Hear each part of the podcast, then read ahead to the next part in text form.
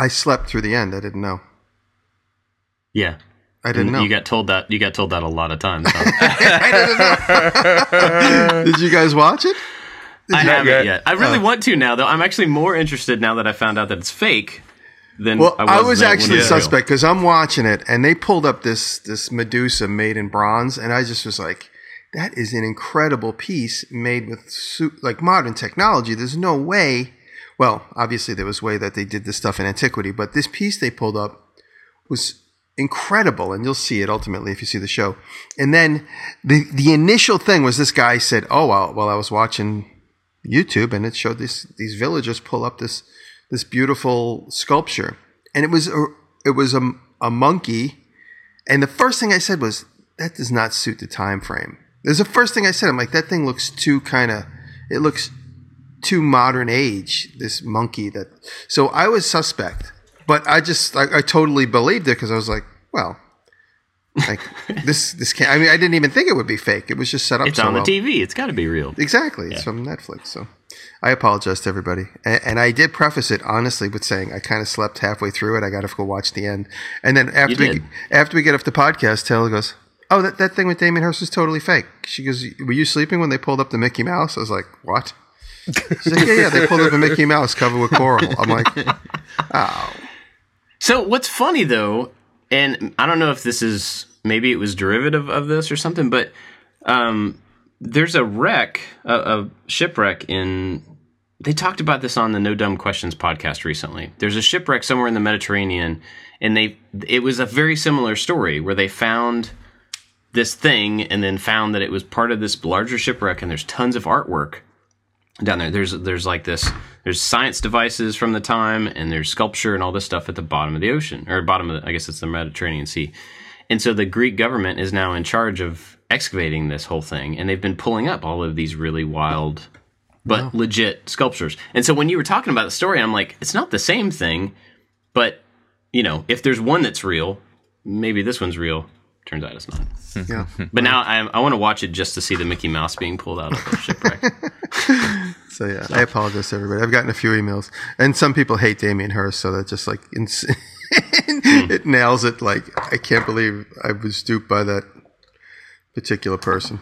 See, I've never even heard of him. So when you were talking about it last week, I was like, oh, it must be somebody famous that I'm not aware of or something. Yeah, yeah, he's famous. He's just a very controversial artist. Actually, my, I'll tell you my quick Damien Hirst story, which is kind of art related. Uh, in the early '90s, I worked at a toy company, and I, I was a freelancer there for many years. So I was, I was like kind of always behind the scenes with everything they were working on. And we used to license from a company in England called Bluebird.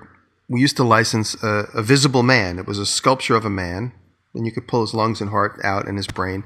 And it was half the body was was a skin. It had no arms, and it was on this pedestal. And I had to make the packaging for it. So I fully intimately knew exactly the shape of it. I actually made the vacuum form tray and I designed the, the construction of the package for it in like 1992. And and one day I was walking through Manhattan and on the cover of Artforum was this exact same sculpture of the visible man. This is like in 1994. And I pull the magazine down. I look, I'm like, that's the, the thing that Bluebird sells us to sell in America. So somebody in England made it. And I'm looking at it. I'm like, this is, and I'm like, oh wow, it's like a 25 foot tall sculpture, maybe 30 foot tall sculpture, all made in bronze, made by Damien Hirst. So I buy the magazine. It's like a $12 magazine. And I bring it to the guy I was working for. I was like, look, he goes, that's the thing we buy from Bluebird. Why is it on the cover of Art Magazine? I go, Damien Hirst crew went and bought it at the toy store in England and then just duplicated it large in bronze. It's worth like a half a million, you know, probably $2 million. And he did some behind the scenes work, called, got a lawyer to call the Damien Hirst thing. And the, according to the laws of England, the guy who sculpted it owned the rights to it. The guy, who, the, the artist who they hired to sculpt the actual shape. So he got compensation from Damien Hirst. They're just like, oh, okay, how much you want? And they, I think they gave him fifty thousand, fifty thousand dollars Huh. because I was walking through, you know, Manhattan and saw it at a, on an art magazine. So I was the, the link to connect. So that's my my brush with Damien Hirst in the '90s. He's gonna be mad if he finds out that, about that. Yeah.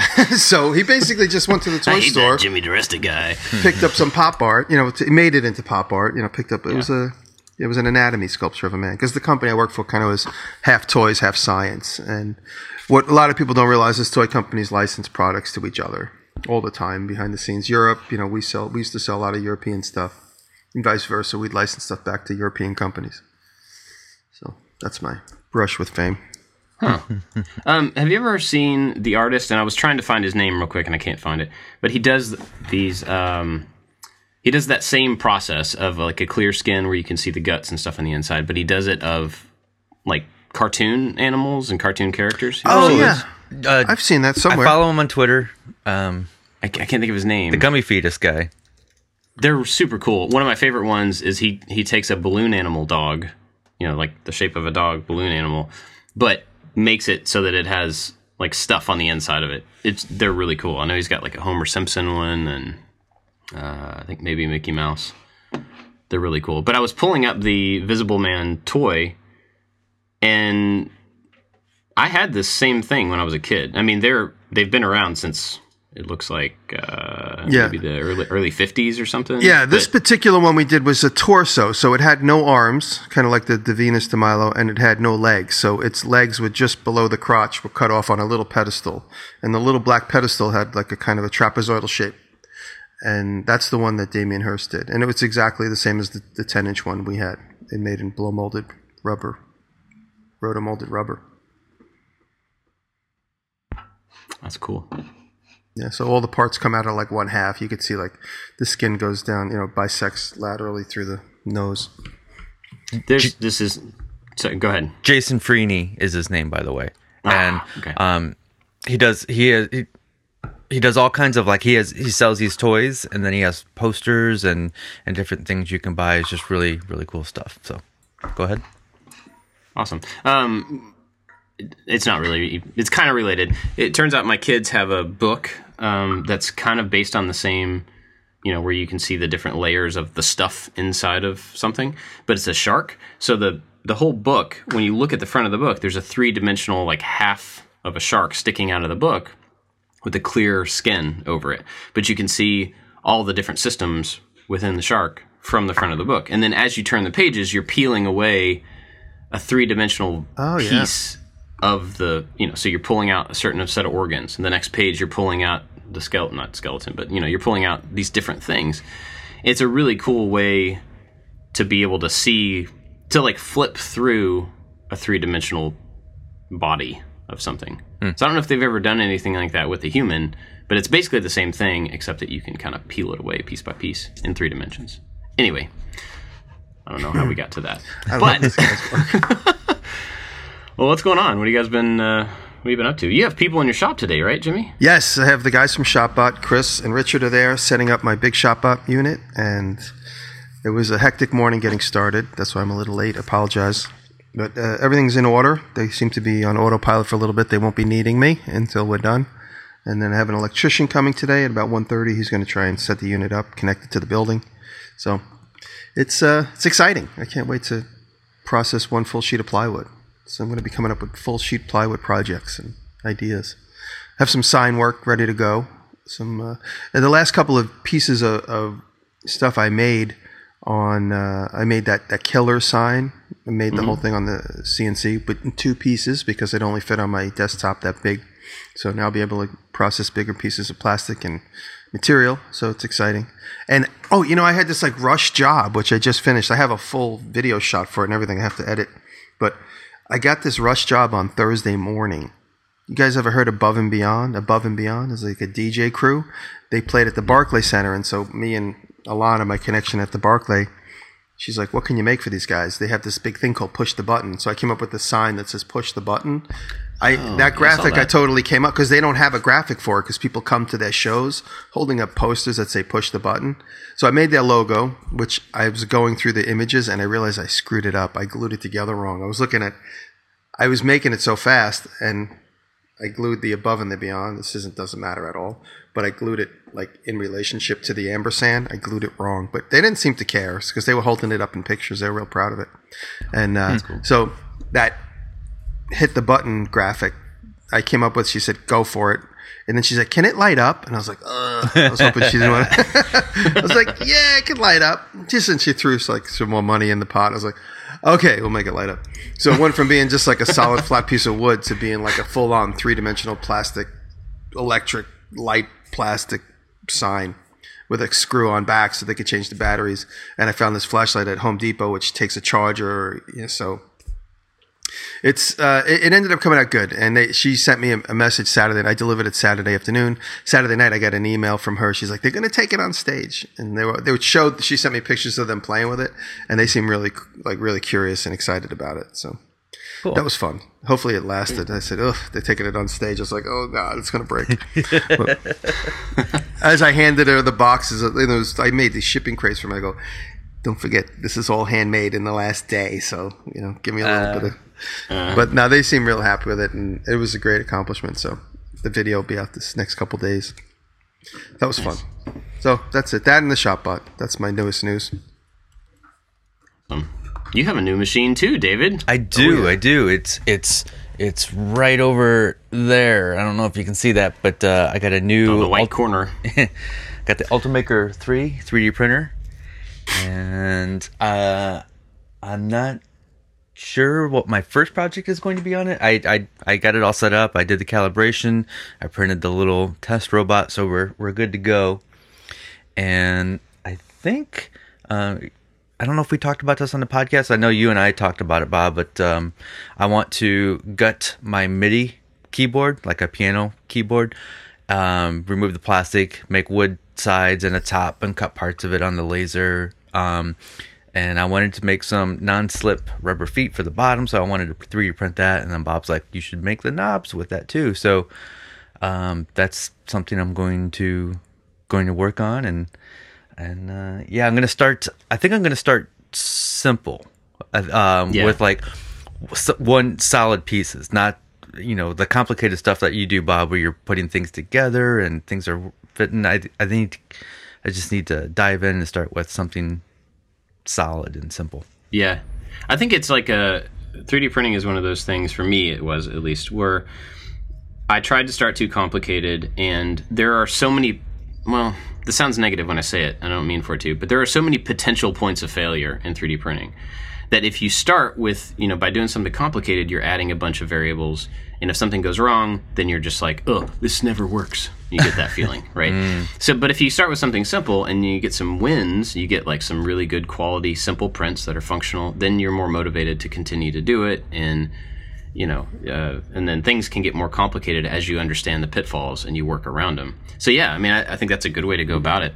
Especially, you know, just find some stuff like, I don't know, you need a new pencil holder in your desk. Like, just make a cup and just print out a cup for pencils or something because that's something that then every time you look at it, you're going to be like, oh yeah, the 3D printer can be useful. You know, if I if I just pick a thing and like make that thing and it works, then it, it's some positive reinforcement. I think where I um even making that that cup that's a that's a simple thing. It's it's a one one one piece. Now when I make that where I get where it gets complicated in my head is is it solid? Are the walls solid or am I do I need to make it so the walls are are hollow so I'm not using as much filament Yeah. and it's not as heavy and it's you know like where where do I draw the line of solid versus and I don't even know what you call it like the honeycomb inside Yeah, so that's called infill. infill So Okay. yeah, when you're when you're modeling something, you don't have to really worry about that. So in the modeling process, just make the outer shape that you want. And so when you export, and as long as it's a closed, they, what they'll they'll call watertight. What's it's A watertight object, meaning it has no holes in it. You know, it's a solid thing. Like a cup obviously has a hole in the top. That's not what I'm talking about. I mean, like the walls are solid all the way around. It would mm-hmm. hold water. So once you've got that, that's what you need to worry about in the modeling process. And once you've got that, you export that as an STL file or some other file type. And then you bring it into your slicing software.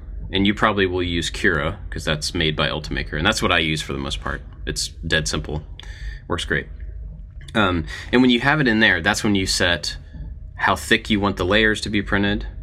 Uh, so the how how clean, how smooth the outside of the print will be. That's the layer height.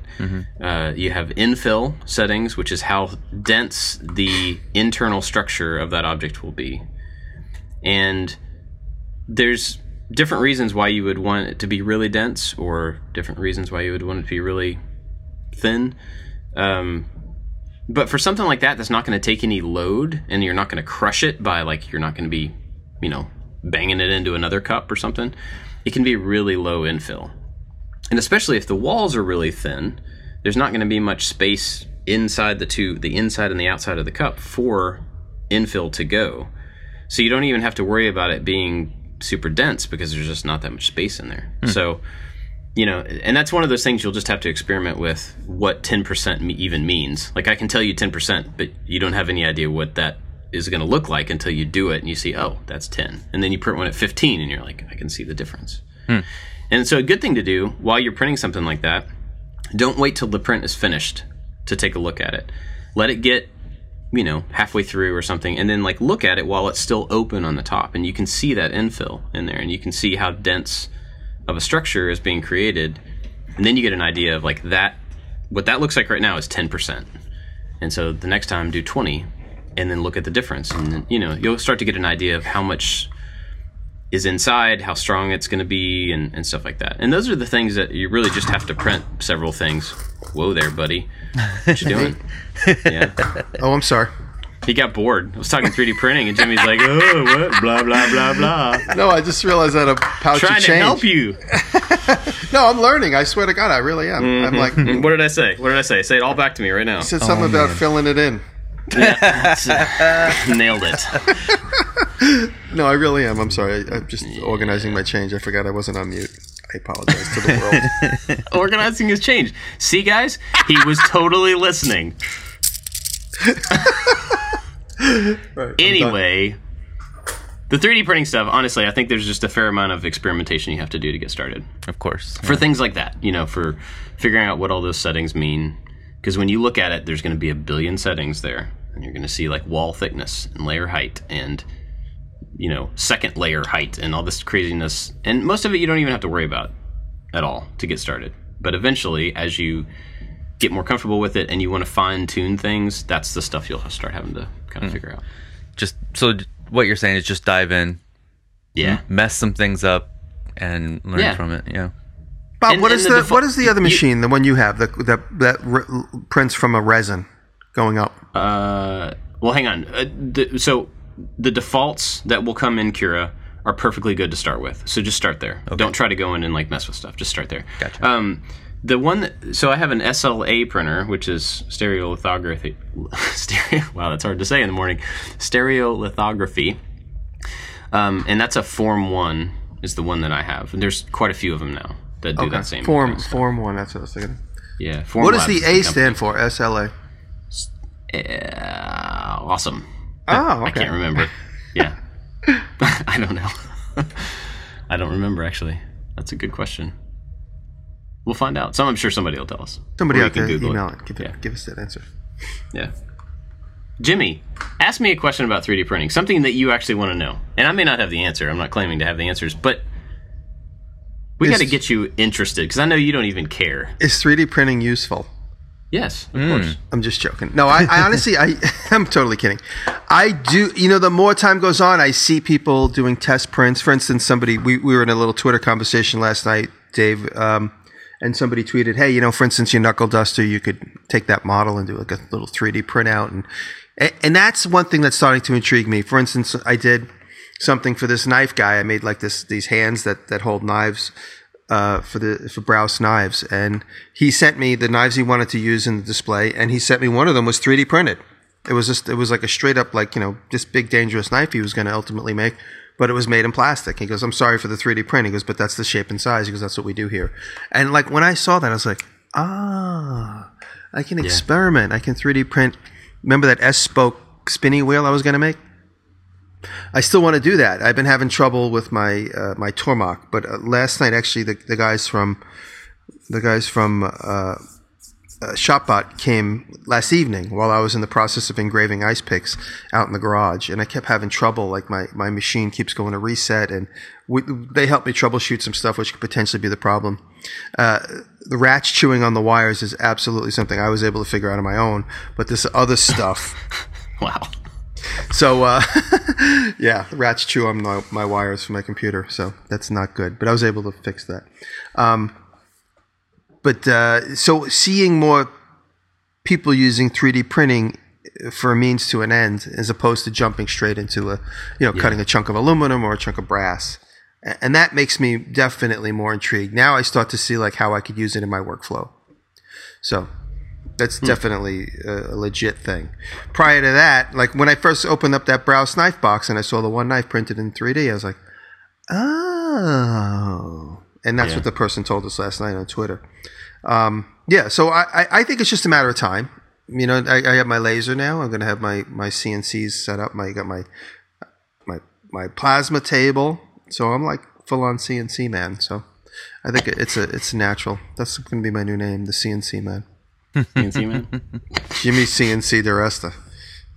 do it. So I, do- I do want that's not classic. That's a new DiResta, by the way. That's, not. Uh, that's funny. Caffeine free DiResta. we were flipping through YouTube videos on the on the TV, and your video came up. I think it was the the Sharpie one, and it started playing. It it could have been something else. I can't remember exactly. And then Kelly's like, "Classic DiResta." I'm like, "Oh yeah, she listens to the podcast." Uh, That's funny. I- I've been getting a lot of that. I honestly don't think anything is different. But who am I to say? Yeah, well, no, you're wrong. You know what is it- different. Brett called it it is out. different, but it's I'm different. David's different. We're all different. Yeah, if you're no. not different, then like, good grief, man. No, I but I'm saying, like, I don't think anything's different from like seven years ago to now. But Brett said no for a while that you were making longer videos. Now you're back to making the quick, short ones. And well, I mean, it wasn't really a conscious decision, but lately, and Ben Uyeda says all the time, he goes, the video calls for the length, and it is what it's going to be. You can't stretch it out any longer. And you know, so if it's seven minutes of material, then it's seven minutes of material. You can't take that, and make it ten minutes. You go ruin the video. So lately, I've been coming up with these kind of short, quick builds, and I guess that's classic DiResta. Hmm. And Brett called that out. He's like, you know, it seems more classic because they're just shorter, more often. Hmm. But this, uh, you know, the next couple builds might be longer, but whatever. Go back to new DiResta. Sorry. I'm waiting for cherry cherry flavored DiResta. That's what I want. Oh, we're working on that in the lab. Nice Mm, yum. in the lab. um, so the past couple weeks we've had kind of maybe heavy-ish topics because you know stuff. Oh, actually, before we talk about what we're going to talk about today, which hopefully is not quite as heavy, um, I wanted to to swing back to last week when I was talking about overthinking. So remember, I said I was going to make this transformer gun. Mm-hmm. Do you remember me saying that? Yeah. Okay. And I said like I didn't really have a lot of plan. I was just going to go in and do it. And okay, so in the last week, here's what happened. I went into the shop with a very vague idea of. Actually, I sent Josh, "Hey, I need these size pipes." Told him like a bunch of pipes. He went to the store, got some pipe, came back. I used one of the pipes that he got because I did not fully plan it. So he bought a bunch of stuff we didn't need.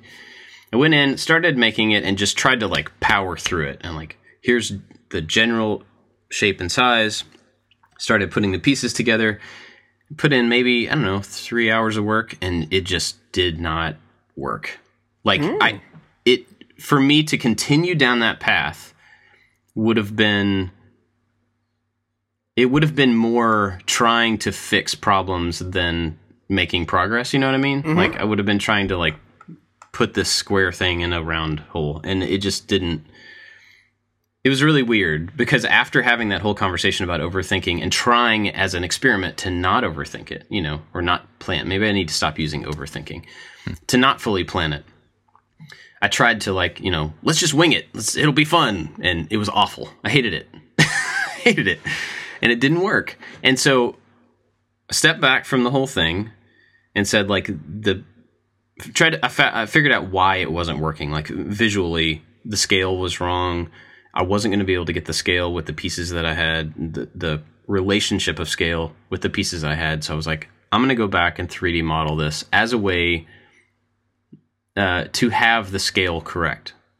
You know so i can make this tiny little four inch gun four feet long i'm going to model it and then i can go into the model and i can measure this piece needs to be this long and then i can make it that way and so i spent I've been modeling this thing over several days, pieces at a time as I needed it.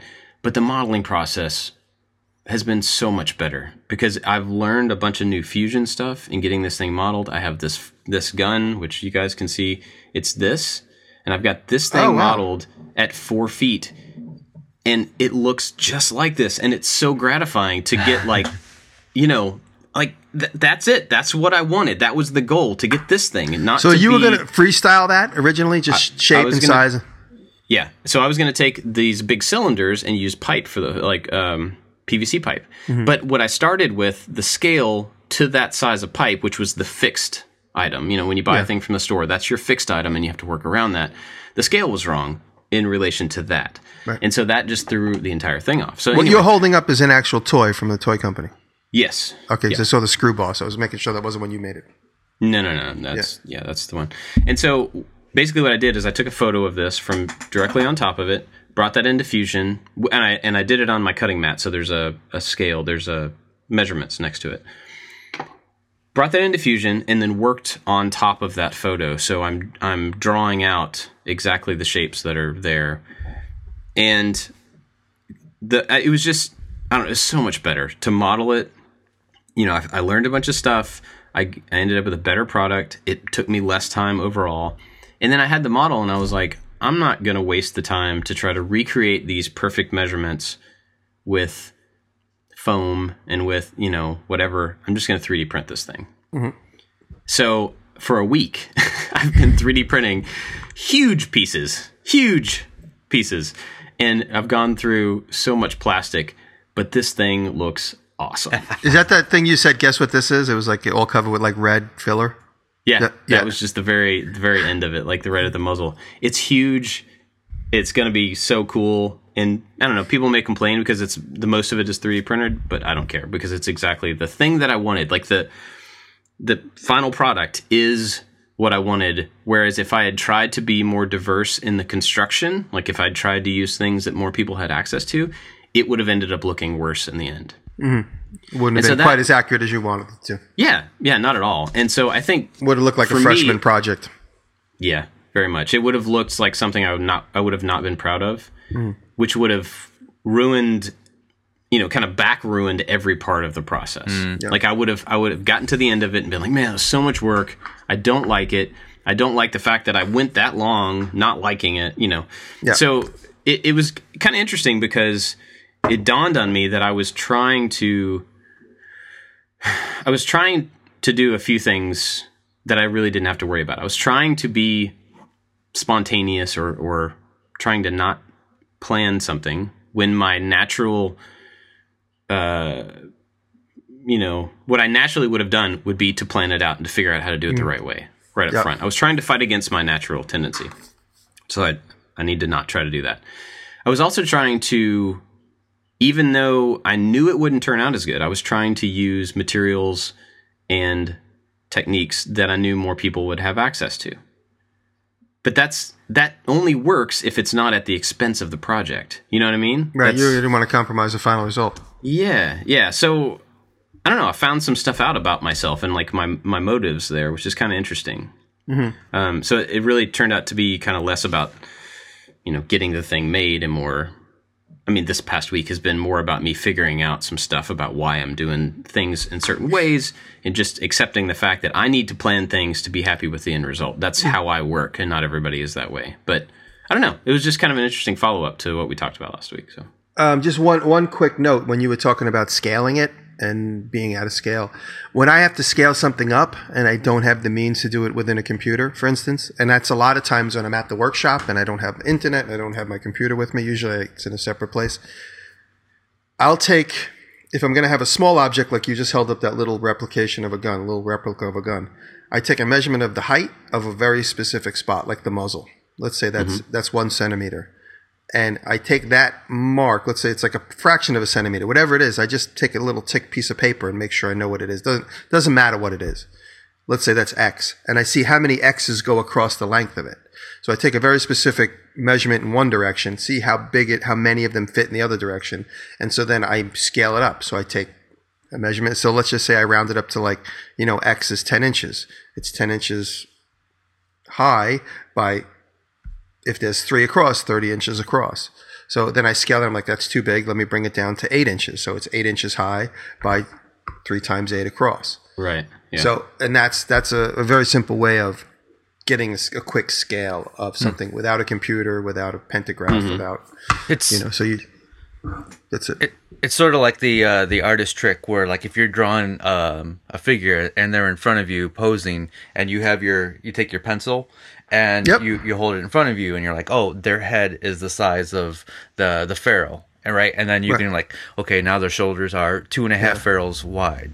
Exactly. I hmm. just constantly, and then so that's my basic to get like a basic shape on the table. You know, if I'm going to say, for instance, blow up a logo, which is often what I'm doing, and, and then I also, if I'm going to hand draw that logo over again, just because I don't have means to blow it up, I don't have an overhead projector, and it's the kind of logo where if I hand draw it and it's a little off, it's not going to be the worst thing in the world. So what I'll do is I'll just look for relationships. I know that it's this, you know, the letter A is this wide and and I'll literally take a little tiny piece of paper or a business card and use a tick sheet, meaning like I'll use the corner of the business card and make a measurement, and I'll see how many A's fit across the logo. So when I draw that A, if that A doesn't fit that many across the big logo, it's not right. So I just start making all these different relationships compared to the logo itself or whatever the object is within itself at small and make sure those relationships remain the same big.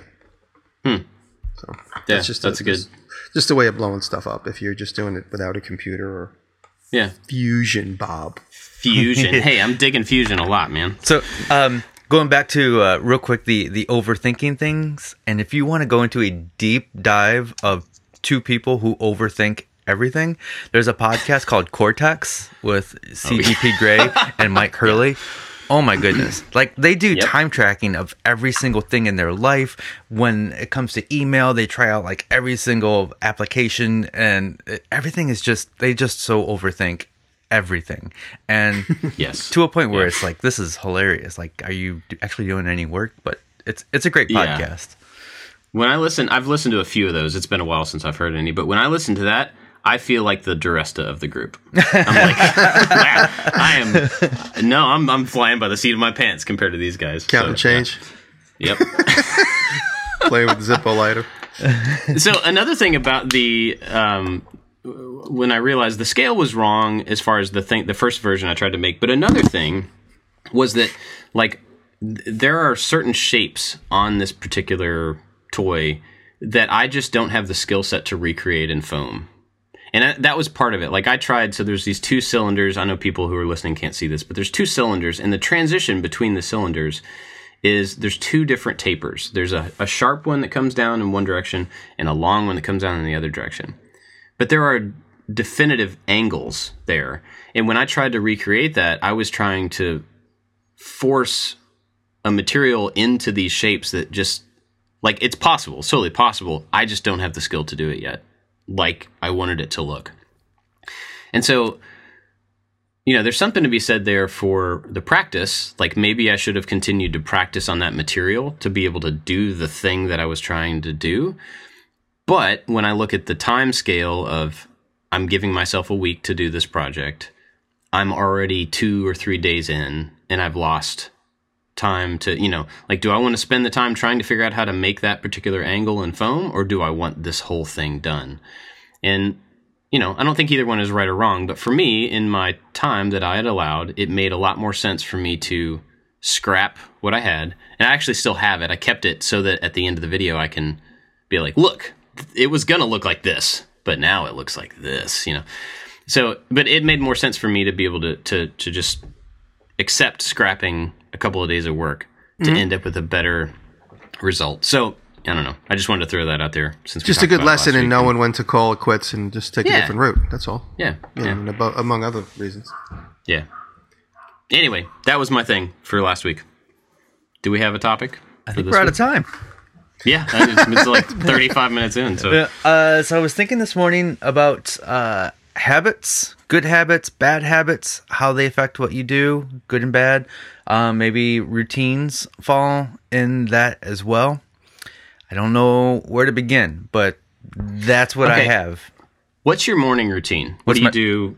Your morning routine, like so, when you wake up from there to like when you are actively working, what all do you do? Um, so there, uh, for puppy care, uh, then shower, then make coffee, sit in front of the computer, take care of the important emails, and then it's whatever is planned for the day after that. And so that's a that's about a forty-five minute routine right there. Do you think anything in that routine I know this is not what you're talking about, but is there anything in that routine that that like um, that slows you down or that speeds you up? Like, is there something about that routine that ma- that like pushes you into the day that makes it great, or something that gets in Uh, the way? definitely, the uh, the computer can be a distraction because when you sit down to answer an email, I'm like, I'm just gonna check Twitter real quick, and then somebody posts a link to something. I'm like, oh yeah, I want to watch this video, and then I'm watching this video, and, and then I'm like, oh yeah, it's lunchtime. Uh, I'm gonna go. I don't have any food here. I'm gonna go get lunch, and then it's two o'clock before I start actual work. That's not actually the case, but those are things that, that can happen. Yeah. It's the it's the computer stuff. Um, and I've heard uh, people say, you know, don't don't do the email thing in the morning. Uh, um, ignore that. But I don't want to ignore my the email. Um, a lot of times, I'm excited for email. I'm still excited about when I get What? an email. Like, What? what? Not You're sick. I- You're sick. no. Good things happen in emails. Opportunities show up through email. So, um. Yeah. new sponsorship opportunity or or this uh, events or whatever. Those things happen through emails, and so I'm I'm always hopeful that another opportunity is going to be in my inbox waiting. That's it's like it has email has the potential to be Christmas. I totally agree. Yeah, I totally 90 agree. Like I, I always open up email and be like, okay, Yeah. it's like rolling the dice. Like, Yeah. ah, Ninety nine percent. just It's yeah. It's going to. Vegas. Ninety nine percent of the time, it's not, and it's Yeah, yeah, yeah. it's like, give me that sponsorship, baby. Oh, yeah. No, just more spam. No, no, Yep. just more spam. All right, Jimmy, do you what, what's your morning routine? Do you even have a routine? I feel like you're somebody who's every single morning is entirely different. I just wake up immediately, begin putting fires out. Now, I uh, this morning we woke up and I got um, the first two. I lay in bed, I open my phone, and the first two emails were, "Your Netflix password has been changed and your Netflix email has been changed." I was like, "Hmm," and I said to Taylor because we fell asleep with Netflix on. I said, "Did um did you change?" She's like, "No," and she she opens the iPad and doesn't go to Netflix. Says, "You know, you've been signed out." So the first 20 minutes this morning was on the phone with Netflix organizing. Somebody had hacked the account. And then we opened the account up and then it's in Arabic. So there's like another 10 minutes of trying to figure out how to get the account back into uh, Yeah. English language. And Sounds fun. yeah, so uh, now now I'm like nervously waiting for everything else to get hacked because I don't know how they hacked. They go, oh, either they got your email or they would use some malware to get into the uh, get your password. Anyway, so I'm anxiously awaiting finding out if anything else has been hacked. Uh, uh, usually, I wake up, check my emails right away. Usually, walk the dog early, and then slowly go to the computer. A lot of times, I'll review the edit that I was just doing the night before. That's like most of the time. Uh, first thing I do is I wake up and I review like the last little bit of editing I did just to see if I was crazy or if there's anything strikes me differently. Can Yeah. I, can I interrupt? Um, here's a thing that I I find myself doing a lot, and it wastes a lot of time, but I can't stop doing it. Is I won't review. Also, I'll wake up and I like um, reviewing the edit that I did the night before because I feel like I'm starting with a fresh mind. But I won't review like the last like five minutes. I'll I need to start from the beginning and Sometimes I do that. Thing. And Yeah, even when I'm that. writing, if I'm writing, like I just won't go back and reread the last paragraph. I have to reread it from the beginning because I need to. I'm checking the flow of everything, and I just I can't get out of that. I'm just wondering Yeah. if you do the same thing. Yeah, no, totally. And that now I'm, I'm doing my vlog, uh, my my blog with a B. I'm gonna because I did a promotion for Wix, and I told them I was gonna do a, a blog site. So I did one post so far. I will do more. I'm gonna try and do one a week, and it gives me it, that gives me some opportunity to really kind of sit down and think about. Okay, well, I'm gonna write a little 500 word paragraph about something. You know, I want to try and have it to be something worth reading. So now I'm thinking about that lately. And last night, uh, if the the ShopBot guys weren't here. I spent a lot of time with them last night, just discussing technology and stuff. So I, I ended up kind of blowing my uh, my my blog to my blog time. I was going to write a paragraph last night, so I'll probably do that tonight. Um, my morning routine is I wake up sometime around eight or nine. Sometimes later, if I go to sleep at five in the morning, I wake up at about ten, and I start playing on the computer, play around a little bit. Brett usually gets to the shop before me. He gets things going. I, I jokingly said I wait for him to turn the heat on before I get there, and he's, he laughed when he heard that. He goes, "I'm always waiting for you to get there." So we're playing chicken. Who's going to get to the shop at 20 degrees first? And, uh, um, Yeah, because uh, I, I live about four miles away. He lives about 20 miles away. So um, I usually get to the shop at around 10 11 on, a, on an average day. and uh, But I do bills in the morning sometimes. So I'm always dilly dallying. And that's the winter routine. The summer routine is going to be different because we wake up and it's already nice outside. And, you know, in the winter, you wake up and you immediately say, How am I going to survive through this day. And I like that's kind of like survival instincts kick in. And you're like, how can I avoid doing this? How can I avoid going outside? How can I avoid working in the backyard? How can I avoid working on the tarmac because it's in the cold? And uh, so that's it. That's all changes with the weather changes. But go. What about you, Bob? Um. Well, hang on. I had something about your email. Oh, real quick, and then okay. I'll talk about my routine. So you said that you know you you do all that you. It sounds like you do like puppy stuff, then you take care of yourself, right? You get coffee, take shower, and all that, and then you sit down and email. But there's no like, there's nothing to stop you from doing email for any particular amount of time. So I don't know if this works for you, but when I've when I've run into stuff like that, I have to move that that time that could go on forever up to something that is a hard stop. Mm-hmm. So like you know, like I always eat lunch around noon because I get really hungry and it's just not worth trying to extend it. So if I have something like that that I need to do, I'll move it up to like instead of doing it at nine in the morning and maybe it taking two hours, I'll move it up to eleven thirty. That way, I have about thirty minutes to fit it in, and then my stomach's going to be like, "You got to go eat." Forget email, you know. Mm. So maybe there's a way that you can do that. If if that always kind of drifts and just creeps out, maybe you could push it up yeah. to something else. I, I will say that. Um, so I have my two most creative periods in the day are in the morning and late at night. Early morning, late at night. That's mm-hmm. I don't know why, but that's when I feel like I am creative and come up with new ideas. And even though that the doing the email thing has the potential to lead me down another road, it uh, it it usually doesn't. It's not really a problem for me, and gotcha. um, so I don't think there's really anything I need to change. But having that hard stop is definitely a great idea. If you're saying like, oh, I'm only going to do this till this time. What I usually do with my emails is I go through quickly, look for those opportunities. Maybe you know my interior designer clients still email me every now and again. They're like, "Hey, I know you don't want to do anything anymore. Would you be interested in this?" And you know, sometimes I'll say yes.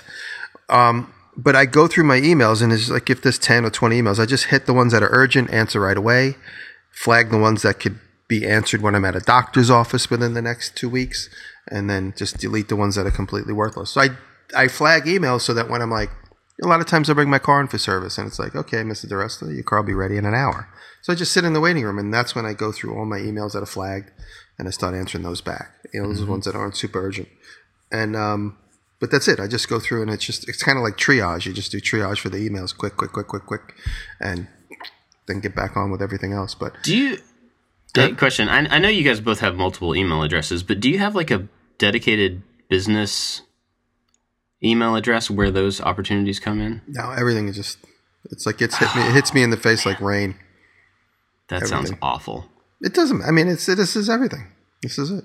Well, yeah. I mean, it all you all you have to look at all of it eventually anyway. But so I have my personal email, but then I also have a an email that's business related stuff that I try to get things to funnel through that for you know sponsorship opportunity stuff.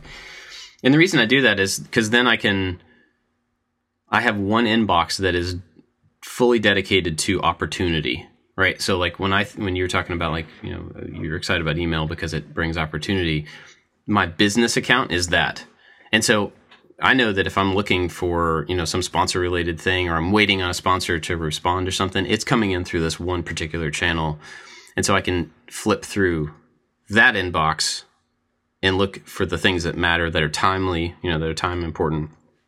Look at those and not have to deal with like all the random emails that I get from every other thing that I've ever signed up for in my entire life, you know, mm-hmm. through my personal. But one of the issues is I don't know exactly how to funnel that in because so on your YouTube about page there is a um, for business inquiries like there's this email address and any Yahoo can actually access that that address. I used to have two forms on my website. Um, one just a general contact form, and another one for for opportunities. Click here, and it would take you to another form. And but I had them going to the the same email address. So I feel like um, even if I had two completely different email addresses, I think I ju- and I'm I'm maybe I'm wrong, but I feel like people would have access to both of them, and I would still have. To, This is, uh, you know, you guys know I do screen grabs, but now the new with the new uh, with the new OS, you could draw. So I do screen grabs of emails, and I write notes right across on what I'm supposed to do with those emails. So I go back into my pictures and I look, and I'm like, you know, things I'm supposed to remember. What that? oh man. Okay. It works perfectly for me. But for for you to get to an email, you have to go into your Photos app, find flip through all these screenshots, find one that says a handwritten follow up on it. Then Yep. you have to go find the email that r- corresponds to that in your email thing, and then do work on it. takes 10 seconds because then I, if, if I go if I go okay sponsor X I got to remember then I remember I can't remember what their name is sometimes it's like a advertising in between company so like I think I'm talking directly to a sponsor but I'm talking to some in between marketing agency whose name absolutely never sticks I could have seven meetings with these people and their name is still zero I don't know what their name is I don't know what their company name is all I know is they represent this brand so when I go to go back talk to them and I Google that brand, it doesn't show up because the only emails I get is from the actual people at the company that aren't doing Yeah. the deal. It's the in between company. So that's why I do screen grabs and I'm like, this is the company that represents so and so, and I just squiggle on it with my finger. And then when I got to follow up, I go and I look at the name on the top of that screen grab, and that's what I Google in my mailbox. Sorry. It- it- no, there there are definitely so many things wrong with that, and I know Bob has so many comments, but Jimmy is a visual guy, and to have that mhm. That's actual very true. visual works for him. So you know it, everybody's different, so you got to do what works for you. Like so that works with his brain. I remember because I do screen grabs often, but now after this latest OS upload, I did a screen grab and then there's a set of pens that show up. I'm like, what? I can draw on this? Oh my God, I've been wanting to do this like unknowingly for so long. I could say, don't forget to answer this guy's email. And I just squiggle it with my fingertip. And then I hit send. And if it's something important, I just forward it to Brett. I'm like, don't let me forget about this. And then he'll, like 10 days later, it's like, weren't you supposed to? I'm like, So you forward forward that to him, so he can forward it to another email address that you so can he can remind me. Oh my goodness! All right, This let me is show you something real quick. Of course, you do it however works best for you. I'm not trying to like force my organization on you, but when you look at an email on your phone, mm-hmm. in the bottom corner there's a little flag. See that Right. flag icon? Yeah. If you hit that, Oh, I flag everything. now I have as many flags see as I have emails. If you if you flag everything, it's useless. That's like putting every piece of mail you ever get in the same basket. It's all in there. But you can use that to flag stuff that you need to follow up on, or Well, that, you know, that's whatever. what I flag. I flag the ones that this is. You're gonna laugh. I flag the ones that I could answer in the doctor's office or at the car place, okay, well, and and I screen grab the ones that I can absolutely not forget. So that's my system. all right, man, you do you. that's cool. I used to have Anyway. a notebook that I would write addresses because I would owe people mail and stuff. Of you know, re, re, sometimes people ask me like the ice pick breaks, and I just mail them a new one directly. I don't even have to go through Scott. And so I used to have a notebook with all those addresses in it. And I lost that notebook, so there's like still like three people that haven't gotten stuff from me. So if you're one of those three people, email me, and then I'll screen grab it, and I won't lose my phone. I hope, or at least I'll be able to access those those photographs eventually.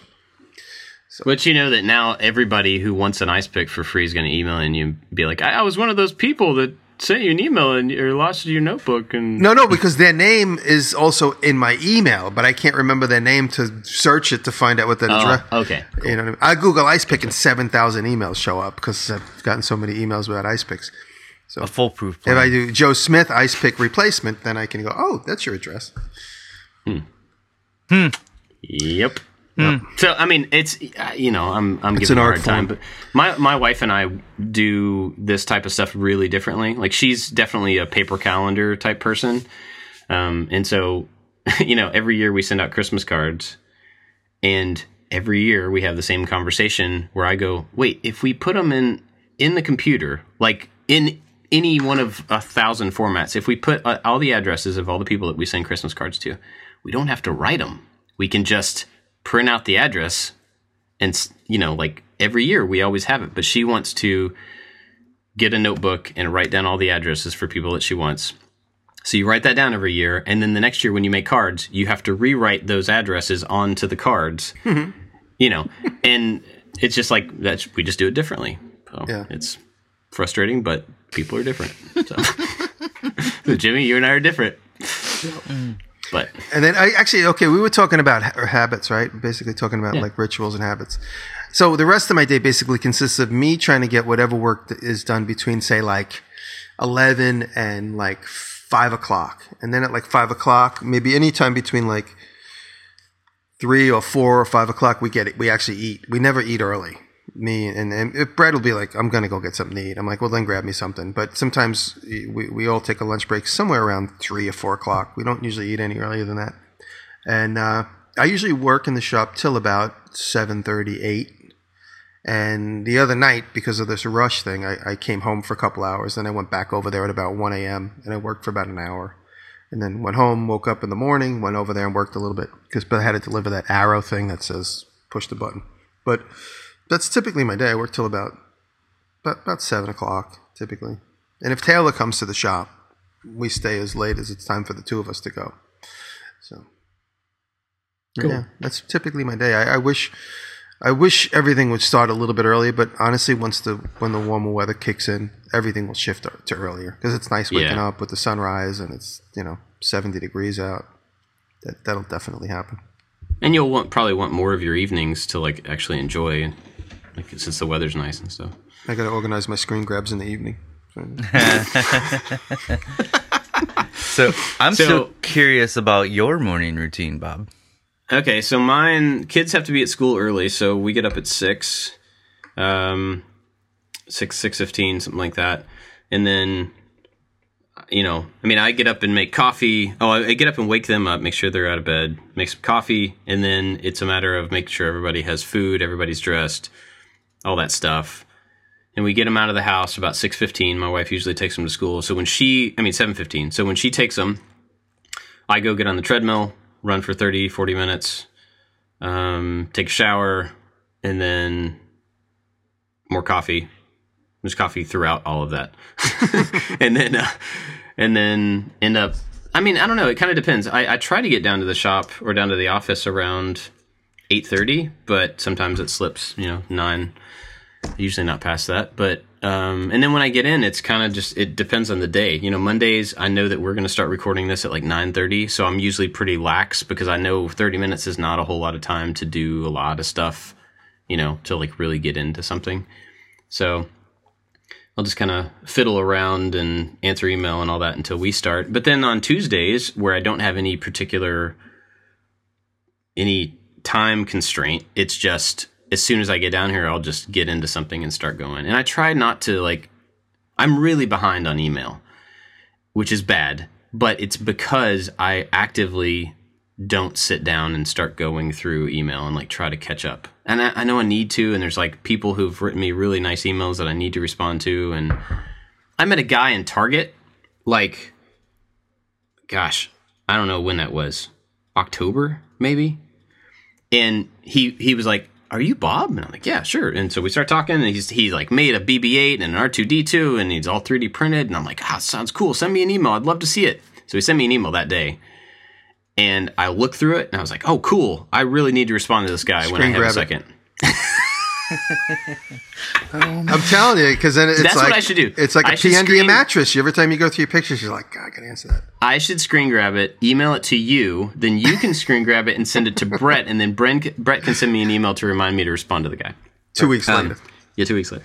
But it was funny though because it's one of those things where I meant to e- I meant to respond to the guy within you know a day or two. I wasn't trying to push it off. I just didn't want to like do a quick little "Hey, cool, nice to meet you later." I wanted to, you know, mm-hmm. that's really good work. I want to talk to him about it. And if you're listening, dude, I'm gonna respond. I'm sorry, but it the problem with doing it that way is that it ended up more stuff just piles on top of it. So now I have this longer list of stuff that I still need to respond to, and he's all the way at the bottom, even though he deserves first. That's why. I mean, that's why you got to put a category of you know in the waiting room, waiting room emails. Those are ones where you just go through, you knock that one out. Thank you very much. Yeah. Love Well, it. I mean, I do yeah, that with send me a thing.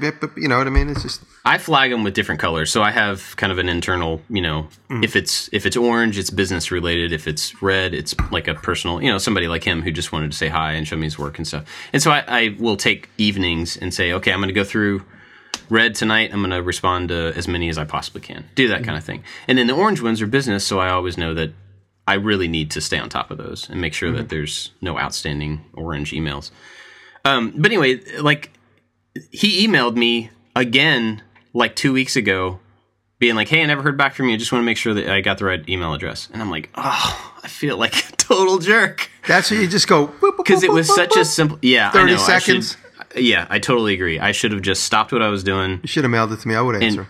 and, and that's what i'll do i'll just start forwarding everything to you Hi, I represent but Bob. that- My name is Jimmy. that's one of those things where like i i instead of how you were saying you take a dedicated time at the beginning of the day to handle email stuff you know i don't do that and i probably should maybe not daily but i should have a standard time because i end up only doing it really doing it in the evenings when everything else is kind of like done and I can sit down, you know, and like just dedicate for a few minutes. But I really should put 15 minutes. You got to do email in the day or triage. That's something. what that's what we should call it. Email those particular triage. emails Yeah. are harder to respond to because they're thoughtful and so you need to put Yeah. in a thoughtful response and so it's you need to be not in a hurry you you respond to those emails like when you're when you're calm and you're you're kind of relaxed and you're like Yeah. you can respond properly Yeah, somebody takes the time to write something to me personally. I want to take the, you know, an equal amount of time to respond to them. Um, but it's just hard to make that a priority when other stuff is, you know, around. But anyway, so my day is usually just kind of. Uh, I have more of a weekly routine than a daily routine, pretty much. You know, like we do the podcast on Mondays. Tuesday's pretty much all shop day. Uh, Wednesday is usually voiceover and live stream. Thursday is video release. So there's all this like, you know, comment stuff and everything. Make sure everything's ready around that. And then Fridays are pretty much dedicated shop day. And so, I mean that that's pretty much my routine. But most of it's really flexible. Like I'm not, you know, I, I'm not I'm not caught up in those routines. In that if something doesn't work or something changes, then it messes things up. I just kind of let things shift with it. One thing, uh, usually when, when it's slow in the shop and I, I look around, I'm like, okay, what projects I have baked and how can I move them along? So I look around, I'm like, okay, what can I do to make this project move along in time, in the timeline of, you know, and it's also kind of because we see so many visual projects develop in front of us in the edit line. I think of it like that. I look at a project, I'm like, okay, why isn't this moving along? What is the next thing that has to happen? Uh, that also is a, is a symptom of my clients always not necessarily giving me hard deadlines. I have a couple of clients that go, no, whenever you get it done, whenever you get it done. And so then I, I'll get a good start on a project and then it'll sit. And uh, again, I've said this 10 times this particular podcast. The cold has really considerably slowed a few projects down with glue, uh, paint, things I can't do when it's 20 degrees out. So, but that's definitely what I look. And if I say to myself, okay, for the next hour, I'm going to put time into this project and move it that much further along. And then I feel like, oh, okay, cool. I get a sense of relief knowing that that project is now inched along, whatever it might be. And then out of nowhere, sometimes projects just jump in like this arrow I got on Thursday morning and it just had to be done. And, you know, it's all hands on deck to get that done. And Brett is a great help because he's just constantly there with the camera while I'm moving along with the plastic and the welding and doing the thing I got to do. So it's, uh, you just never know. I mean, you just never know. We should have a reality show. That would be so cool. Timelines, and then when we're sitting around doing nothing, we could make fun of each other and get into fights. so I'm like I'm like Bob, where I have the weekly routine and I'm doing this particular thing on this particular day. Jimmy is. I'm assuming you don't. You're just working on whatever is in front of you at the time. Pretty much. Yeah. Yeah. I mean, it's just, it's just, my stuff is really uh, because a lot of my work is like kind of is client based, so it's really just even though obviously I'm still you know full on YouTuber, but I just trying to fit into I I also gave up a little bit of my schedule going into 2018. This is classic DiResta. I'm back to classic Coke. I, I'm just if I finish a video, I post it. I used to hold it. I mean, that like I mm. went into at the end of 17, numbers were dipping a little bit, and I was like, okay, vlog, video, vlog, build video, vlog, build video. Now it's just like if I have something done, I'm posting it. If it's done, it's getting on, it's going up, and it's and it's been getting a good reaction. All my numbers are starting to go into the green arrows everywhere, which is really nice because then I feel like I'm not a failure anymore. It's funny when you're like in the millions, and then if you like dip five percent, you're like, I'm gonna go kill myself. Everything's horrible now. Not that bad, but you know. Don't ever say that. no, I don't really mean it that way. But the point is, is like you're like, oh, forget it. I'll just go back to digging ditches. But it's, it's Wait, stressful. you dug that's why. ditches? I'm Yeah, but that's. I mean, I also kind of stopped paying attention, close attention to the analytics. But But it is something like if you are trying to get numbers from advertisers and stuff, you got to kind of maintain. You got because if they see your numbers dipping, they're like, wait, why are we using you? Your numbers are going down, and that's why TV ratings are so important. But we, you know, there's an ebb and flow. I don't know how I got into this. I'm sorry. in the January, you always see the the red arrows pointing down because there's uh, I didn't know that. Yeah, The um Bob correct me if I'm wrong, but I, I think the theory is that the um AdSense advertisers uh, have a bigger budget at the end of the year for Christmas and, and things like that. So CPMs go up and you're making lots more money in November, December, and then new budgets Oh. start at the beginning of the year and things Oh, I never knew reset. Yeah. Yep, totally. Jan- I mean, consistently, January is my lowest income month of the year, every year, and I think that's pretty widespread across like any any ad related business at all. You know, I mean, I think that's just the way it is. But as spring starts to you know come in, all the ad budget's going to go towards that. So late February, March, you'll see those numbers rise back up. They'll go up there until early summer. They'll drop down a little bit in like midsummer. Like July, August is always a little low for me, and then it starts picking up towards the holidays. It's just like these two humps throughout the year. Hmm. That's what I've seen. But Oh, and it's getting back to the routines. I usually edit at night. Taylor's usually doing some leather work or computer work right near me, so we usually sit here and chit chat. She's working on her computer. I'm working on my computer editing, and sometimes we'll go to sleep together, and then I'll creep out of bed and come out here and edit for a couple of hours, hmm. just so I'm not like because it takes buku amounts of time to just edit everything. It takes forever. So you know you want to try and be involved in with your family and then also have sol- solitary time. So I usually Yeah. do that in the middle of the night when everybody goes to sleep. cool. You guys got anything else on this? No. I don't think we solved anything. No, I don't think we did either. But that was that was a fun Screen grab. conversation. It was a little bit more light. Yeah. Yes. Yeah. don't screen grab. That's what we learned. I don't have, do um, what Jimmy can I- does. Can you guys help me cheat on something maybe next week? Um, where maybe depends. Am I going to get arrested? yes or no? Um, maybe uh, help me brainstorm some projects. Maybe I I Yeah. enjoy brainstorming with other people, and uh, I have a couple project ideas, but they're not special yet. And I was wondering if, I, if I bring them to the table, how can we make them special? And maybe if you guys have some projects, we can do that. And of course, Yeah. uh, if something more timely comes up, we can push the brainstorming back. But that's my suggestion for next week. Yeah, I love doing that. Let's do it. All right. Cool. Um, let me thank our Patreon supporters real quick before we talk about what we're watching, and you guys can find something to talk about in case you haven't already. You know us. yeah, yeah, because I haven't found anything, so I'm waiting on you to look for yours so I can look for mine. Oh, Um, boy. I want to big big thanks to our Patreon supporters, especially Make Build Modify Chad from Mancrafting, uh, Dor Sharir, Michael Schubert.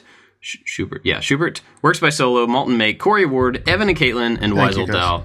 Uh, they're our top supporters, but them and, and everybody else, uh, very grateful for the support. And if you want to help out the show, in fact, oh, let me throw this out there. we were talking before we started recording about potentially having somebody edit the podcast and post the podcast for us to take a little bit off of our weekly commitments. That costs money, and so that as that's something we look toward to, toward toward as that's something we look towards doing to toward. Um, we're going to rely on the income that comes in from Patreon to do that. And you know the support we have is awesome, and I, so I just want to throw that out as a thank you to the people that support us on Patreon for making it possible for us to even look at having somebody else edit it. You know that's that's pretty cool that we can even think about that as an option. Um, so thanks to you guys. And if you want to help out with that or just support the show, you can go to patreon.com slash making it. And you also get our after show when you support us over there. Hmm. What you been watching? What you got? All right. Jimmy. So, Or David, go. David, go. all right. David, so go. I don't have uh, a particular video. I have a website, and we talked about Jason Freeny uh, earlier in the podcast about the he does the like the the skeletons of cartoon characters like the Mickey Mouse and uh, there's a Mario, and I'm just going to put a link to his website up here. Cool stuff. Really cool stuff. It is really cool stuff. Very creative. Awesome. Yeah, he's got the Lego Man skeleton eye skeleton. It's cool. Yeah. So there's, there's I've been listening posters and to, uh, and go, oh, go, go ahead. Uh, I've been listening to the Maker. Is it Modern Maker podcast with Ben and, Yep. And those guys? Yep. Yeah. So I've been listening to a lot of that, and uh, Ben shouts us out often. So Ben, thank you very much for that, and the guys there, thank you. It's uh, it's great. I, I don't know how does Ben so smart? How does he know so much? He's a super smart dude. got a good He like, head knows on- everything about like analytics, and he had a really great take on the uh, this last podcast he, they did. He had a really great take on uh, the new monetization requirements for smaller channels. And Yeah. So it, and we haven't really talked about it, but go listen to the Modern Maker podcast. Last episode, Ben and the guys talk specifically about that and why it's not such a tragedy. Yeah, I think they had a really good, a really good set of things to say about that. It was, Yeah. it was well put together. They did a great job. That's a good show. I like that one a lot. Yep. Um, yeah. So we'll put put Modern Maker podcast in there for sure. So um, I've talked about them a million times before, but the slow mo guys. Um, yeah. So uh, there's actually two things that I really uh, enjoy that they've been doing. They have a new series, which I guess is a I don't know if it's on a separate channel or what, but it's called the Super Slow Mo Show or something like that. And it's one of those YouTube original where YouTube is funding them to be able to do something different or something bigger. And so this series of videos are very much like their slow mo videos, but you can tell they have money to spend on. Like they're out in the desert, they have a set, they have like bigger, crazier things, they have three or four slow mo cameras going at the same time. And it's just really cool to see you know what somebody can do when they actually have money behind them to do you know to do things bigger and do things more in depth but uh, one of their normal videos that they put out recently was just really cool. Gavin um, shows how a tv works by using a slow motion camera. And it's really cool. He shows a crt monitor and then the more modern flat screens. And he uses the slow mo camera to show how the screen draws and how it refreshes top to bottom, left to right. And it, it's just a cool way to see the technology working, and then you get to, get to see what happens within a screen that your eye cannot pick up on. It's pretty cool. So I'll put both of those in there. I'll just put the slow mo guys, and you can find all that stuff. Uh, you guys got anything else? Um, Uh, screen grabs. All right. Screen grabs is the buzzword of the week. I wish I could just draw. I wish I could just like draw on things. You know how like sometimes somebody hands you like a photograph. They just hand you like an old photograph that's like curled up on the the edges. last time somebody handed me a photograph. No, but that, or, or even like a driver's license, and then you just like go like this to see closely because I have bad eyes. So like somebody hands me anything, I immediately just pinch it and try and spread it open. really? I, I've done that. like, oh, here, look at this postcard, and I'm like, oh, that's cool, and I just try to make it bigger. I'm like, oh wait, that's a postcard. I can't make it bigger. Wow. So I wish I could just draw on things now with my fingertip. Like, if like I can right here on the tip of my computer and go, oh, and then I wouldn't have to like remember where all my sharpies are. Hmm. Cool. Now every time I open a sharpie, there's a damn razor blade in its place. Well, Careful. whose fault is that? Yeah. All right. Well, that's it for this week, guys. I think. Thanks for listening. later. I, I love See ya. screen, screen grabs. You like, you like screen grabs? You love screen grabs, Pop? No. No, they just get in my way and I have to delete them later.